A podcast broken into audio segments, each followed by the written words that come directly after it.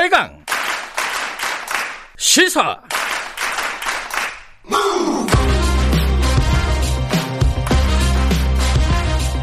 지금 여러분께서는 김경래 기자의 최강 시사를 듣고 계십니다.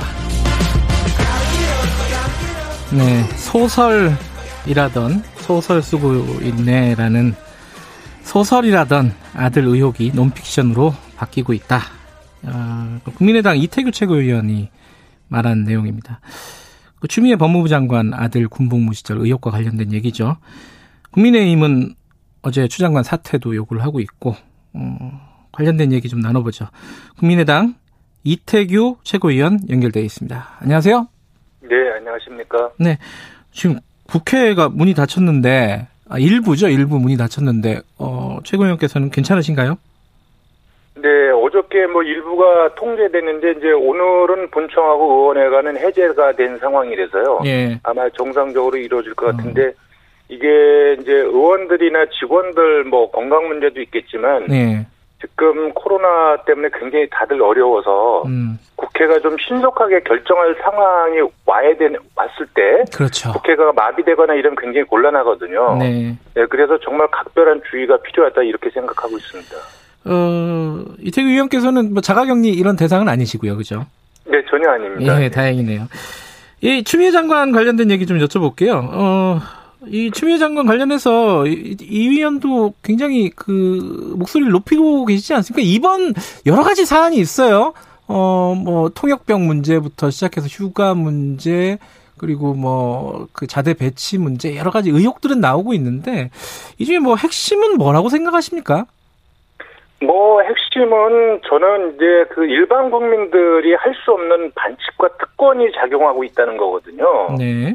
사실 뭐 우리가 보통 생각할 때 일반 국민들 자식이라면 네. 본인이 부대 복귀하는 날에 천연덕스럽게 집에 앉아서 전화 받고 음. 또 엄마 보좌관 시켜서 휴가 연장 문의하고 또 그 휴가가 서류도 없이 연장되고 이게 불가능한 일이거든요. 네. 일반 국민들 입장에서는 네. 이런 일이 버젓이 우리나라의 힘 있는 사람들 네. 또 고위공직자들 그 자식들한테서 이루어진다면 이게 정상적인 사회는 아니라고 보거든요. 저는 음흠. 많은 분들이 이제 이런 부분들에 대해서 심각성을 느끼고 또 굉장히 분개하고 계신다. 예, 저는 뭐 이렇게 이야기를 하고 있고요. 예. 특히 이제 이 부분이 지금 어, 이 과정에서 만약에 추 장관이 거짓말을 했거나 네. 예, 또 지금 사회자께서 말씀하신 대로 이제 추가적인 다른 의혹도 제기되고 있지 않습니까? 네. 이런 부분이 만약에 사실이라면 이분이 제1당의 정당 대표를 하셨던 분이고 네. 지금 법무부 장관직에 앉아 계신 분이잖아요. 네. 그런 분이 앞장서서 이 사회의 정의와 법치를 파괴하고 무너뜨렸다면 네. 굉장히 심각한 사안이라고 봅니다. 네. 지금 김종인 어, 국민의힘 비대위원장이 조국 전 장관을 소환을 했습니다. 조국 사태와 비슷하다. 이게 엄마 찬스, 아빠 찬스 이런 표현을 쓰면서요. 비슷하다고 보십니까? 뭐 드러난 의혹으로 볼 때 일단 둘 다 저기 추미애 장관이나 조국 전 장관이나 둘다 반치광이라는 점에서 공통점이 있고요. 네. 네, 구체적으로 말씀을 드리면 지금 이제 부모의 경제 사회적 지위나 권력 네. 네, 이런 것들이 작용해서 자식들한테 특혜를 주고 그 과정에서 우리 보통 국민들의 행사가 불가능한 음. 네, 그런 그 반칙과 특권이 그 과정에 작용했다는 점에서 저는 사안의 성격이 같다고 보는 거고요. 네. 예.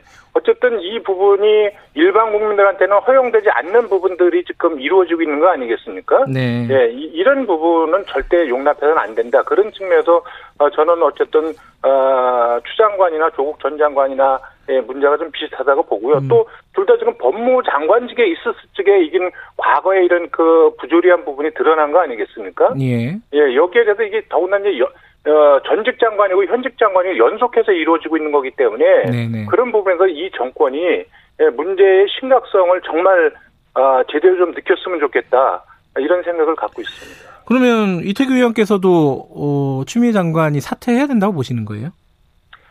저는 사실 이 과거 이 사건과 별개로 네. 별개로 그 전에 법무장관에서 보여줬던 어떤 자질과 역량 또 검찰 인사 네. 또 국회에 와서 보여주는 행태 뭐 이런 거를 보면 저는 사퇴하는 게 맞다고 생각이 드는데 네. 이 사건만을 보면 아직 진실이 드러난 건 아니지 않습니까? 네네. 그래서 저는 사퇴보다는 법무부 장관에서 좀 정정당당한 자세를 좀 먼저 보여주는 게 좋다고 생각이 들거든요. 정정당당한 자세라면 어떤 걸 말씀하시는 거예요? 일단 본인이 떴듯하면 저는 검찰총장한테 수사주의를 해서요. 네. 동부지검이 빨리 수사를 매듭짓고 발표하라고 요구를 해야 됩니다. 아하. 이 간단한 사실관계 수사를 예. 지금 9개월째 검찰이 하고 있거든요. 네. 이게 정상적으로는 이, 이- 있을 수 없는 일이거든요. 음. 그래서 이 부분을 빨리 발표하라고 요구를 하는 게 맞고 네. 또 그것도 그것이 어렵다면 전 대통령께 예. 지금 내 아들이 검찰에 수사를 받고 있고 예. 내가 법무부 장관직에 있으니 이건 이해 충돌 소지가 너무 크다. 네. 그러니 나를 한시적으로 좀 직무 배제를 시켜달라. 어. 이렇게 요청하면서 좀 당당하게 하셨으면 예. 국민들이 저기 아 그 정말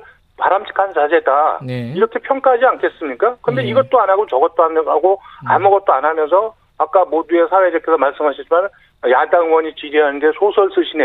예. 뭐 이런 식으로 비아냥거리고 이게 정말 올바른 자세가 아니라고 보거든요. 근데 이제 수사 결과를 빨리 내놔라 이렇게 얘기하면 이것도 약간의 압력으로 느껴지지 않을까요? 수사팀 입장에서는. 저는 예. 그러니까 제가 이 이거 제가 볼 때는 뭐 한 일주일 조사하면 될 사안을 지금 검찰이 9개월째 지금 깔아뭉개고 있는 거거든요. 예. 그럼 검찰이 지금 자기의 직무로 수행을 제대로 안 하고 있다면 네. 법무부 장관으로 당연히 수사주의를 해야 된다고 봅니다. 이 부분에 대해서는. 네. 근데 이게 이제 상식적으로 안 맞는 일이 지금 벌어지고 있는 거거든요. 예, 추미애 장관이 앞으로도 어, 보고를 받지 않겠다. 지금도 받고 있지는 않은데 이제 수사 상황을 이건 좀 부족하다는 말씀이신 거죠? 이런 거는 아니 저는 특정 사건에 대해서 법무부 장관이 왜 보고를 받습니까? 원래 안 받는다. 그건- 예. 예, 그것도 웃기는 거고 더구나 자기 자식 사건을 보고를 받는다? 그건 말도 안 되는 이야기거든요. 제가 예, 볼 적에는. 예. 예, 저는 그래서 전혀 이분이 자꾸 동문서답을 자꾸 하시는데 예. 문제 본질에 대해서 국민들이 의혹을 갖고 있는 사건 네. 사안에 대해서 저는 명확하게 국민들한테 답변할 의무가 있다. 음. 법무부 장관은 네, 저는 네. 그렇게 생각을 합니다. 지금 이렇게 지금 말씀하신 해결책이 빨리 수사를 좀 매듭짓게끔 해라 법무부 장관으로서 그게 있고 또 대통령에게 직무 배제를 요청하는 것도 방법이다 이렇게 말씀하셨는데 네, 네, 그렇습니다. 예, 예. 근데 국민의힘은 특임 검사를 얘기하고 있어요. 그 검찰총장이 임명하는 거잖아요. 이거는 이건 어떻게 보십니까? 저는 이것도 이제 금방 말씀드렸다시피 이 예. 간단한 사건을 검찰이 9개월째 수사를 하면서 질질 끄니까 예, 예. 검찰이 진실 규명 의지가 없어 보이니까 나오는 말이라고 생각이 들거든요. 네. 그래서 저는 이걸 빨리 그냥 결정하면 특임검사까지 갈 이유가 없지 않겠습니까? 음. 예, 그럼에도 불구하고 지금 이 부분을 검찰이 눈치를 보고 있는 거는 결국 법무부 장관 때문에 눈치를 보고 있는 거 아니겠습니까? 네. 이미 추 장관은 이 사건과 관련해서 저는 이해 충돌 관계에 있, 있고 네. 또그 전에 이미 이해 충돌 행위를 했다고 저는 봅니다. 네. 예, 저는 그 검찰 인사 때 만약에 본인 자식계 문제가 있다면 그 동부지검에 관련해서만큼은 저는 검찰 인사를 유보시켰어야 되는데 음. 그 전에 지검장 차관을 영전시키고 지금 후임 지검장은 또 이 정권하고 어, 코드가 맞는 사람으로 뭐 자타가 다 알려져 있고 네. 또 담당 부장검사는 다른 데로 좌천성 인사하고 이렇게 하면 사실 수사하지 말라는 그 무언의 압력이고 시그널을 준 거 아니겠습니까? 네. 저는 추 장관이 굉장히 잘못했다고 보고요. 예. 우리 옛말에도 그 오얏나 말에서 가끔 고쳐 매지 말라고 그랬지 않습니까? 네. 근데 추 장관은 제가 볼 때는 이거 뭐 가끔을 고쳐내도 너무 많이 고쳐냈어요. 그러니까 국민들이 자꾸 예. 더 의심을 사는 거 아니겠습니까? 국민들한테. 근데 이게 이제 그 상식적으로 문제가 되는 것과 법적으로 문제가 되는 건 또 다른 문제잖아요, 이게. 그렇습니다. 그래서 이제 예컨대 검찰에서 법적으로는 문제가 안 된다라는 만약에 결론을 내린다면 이게 그게 좀 문제가 이상해지지 않겠어요? 이거 어떻게 해야 될까요? 이게 상식적인 것과 법적인 거의 괴리 이런 문제는. 저는 이제 그, 그 예. 부분에서 이제 우리 이 정치의 도덕성, 공공성 문제를 이제 어떻게 볼 것인가. 네. 누가 봐도 반칙과 특권을 사용했는데 위법 사항은 아닐 수도 있는 거죠. 그죠? 그렇죠. 예. 그래서 사법적으로 처벌 대상은 아닌데 일반 국민들이 봤을 적에는 저건 무조건 잘못됐다. 굉장히 예. 문제가 심각하다고 보는 부분이 이제 도덕성에 관한 문제 아니겠습니까? 예, 예. 그럼 공직자라면은 저는 그 법적인 위반 문제 이전에 네. 도덕적 기준이 우선돼야 된다고 보고요. 예. 당연히 불법을 저질렀으면 저는 검찰로 소환돼서 사법 처리를 받는 게 맞고 예. 그 이전에 도덕적으로 문제가 있다면 거기에 대한 도덕적 책임, 정치적 책임을 그때그때 져야 예. 우리 사회가 건강해지고 공직사회도 바로 잡히는 거 아니겠는가 그렇게 생각합니다. 요 의견 하나 여쭤볼게요. 그 카투사 관련, 어, 그 통역병 관련해 가지고 어, 네. 보좌관 어, 그당 대표실에서 이제 전화를 했다는 의혹이 나왔잖아요. 네. 근데 그게 네. 문의만 했다는 거예요. 그쪽 이제 보도에 따르면은. 근데 이제 청탁이 아니라 문의다. 요건 어떻게 보십니까? 저는 그거는 정말 이제 말장난이라고 생각이 들고요. 예. 예, 이게 제1당의 당대표실에서 전화가 와가지고, 예. 그거 어떻게 하냐 이렇게 물어보면, 예. 그거를 받는 사람은 해달라는 걸로 받아들이지, 예. 정말 문의만 하겠습니까? 그러면 그 저기 추장관의 아들은 입이 없습니까? 손이 없습니까? 자기가 그 물어보고 또 그 내부의 통역병의 어떤 절차에 의해서 이것이 손발되고 이런 거를 누구보다도 제일 잘 알, 그 자식이 잘 알고 있을 거예요. 당사자기 때문에. 네. 근데 그거를 자기 엄마의 어떤 저 정치적 지위나 권력을 이용해서 보좌관이 전화하고 그랬다면 당연히 군에서는 압력으로 어, 받아들이고 고민을 할 수밖에 없는 거죠. 알겠습니다. 어, 3980님이 대한민국의 어느 부모가 군에 간 아들 부대에 전화를 하나요? 이런 문자를 보내주셨습니다. 어, 부모들이 전화 많이 합니다. 하는데 힘 있는 부모가 전화하면 좀 문제가 다르죠. 그리고 당 대표실에서 만약에 했다 그러면 이건 좀 문제가 다른 문제죠. 다른 얘기도 좀 여쭤볼게요. 안철수 대표 서울시장 출마 관련해 가지고 위원님께서 이게 우물가에서 숭늉 찾는 거다. 이게 너무 빠르다는 건가요? 지금 그 언급하기에는? 뭐 시기적으로 빠른 게 있고 지금 상황이 그럴 상황은 아니다. 음. 우리가 뭐 급하면 일단 사람 죽어가면 이제 사람부터 살려놓고 봐야 되는 거 아닌가 이제 이런 게 제 생각이고 또 안 대표 생각이기도 합니다. 네. 지금 뭐 잘 아시다시피 지금 코로나 때문에 이제 경제 위기가 더 심각해지고 있는 거 아니겠습니까? 네. 오늘 아침 어디 기사를 보니까 이 코로나 록다운을 해서 매일 가게가 천 개 이상씩 문을 닫고 있는 이런 비상 상황이잖아요. 네. 여기에 대해서 저는 정치권이 힘을 모으고 네. 그래서 이 문제를 먼저 지금 코로나가 또 내년까지 계속 지속된다고 하는 게 이제 일반적인 전망들인데 네. 그럼 그런 부분들을 먼저 어, 극복하고 해법을 찾는 데 집중해야지 네. 지금 뭐 내년에 있는 선거에 대해서 지금 누가 나가네 안 나가네 어떤 후보가 적임자네 안, 아, 니네 뭐 이런 한가한 얘기 할 때는 아니다라고 생각하는 음, 거. 네. 뭐 그런 취지에서 제가 말씀을 드렸습니다. 일전에 이제 김정인 위원장이 기자 간담회를 할 때 기자들이 자꾸 안철수 대표 관련된 얘기를 물어보니까 약간 역정을 내는 듯한 그런 모습을 보였어요. 이 김정인 위원장은 이 국민의당과 이 연대, 뭐, 뭐 합당 이런 부분에 대해서 소극적이라고 보십니까? 지금 어느 방향으로 지금 일이 얘기들이 좀 진행이 되고 있다고 보세요? 저도 뭐 그거는 정확히 모르겠습니다. 다만 예. 그 위원장님께서 이제 말씀하신 것만 제가 TV에서 이렇게 들었는데 예, 예, 예. 그거대로 본다면 사실 저는 이제 김종인 위원장께서는 그 제1야당의 혁신에 대해서 본인이 어, 확실하게 헤게모니를 갖고 또 완결성을 갖고 싶어 하신다고 생각이 들거든요. 네.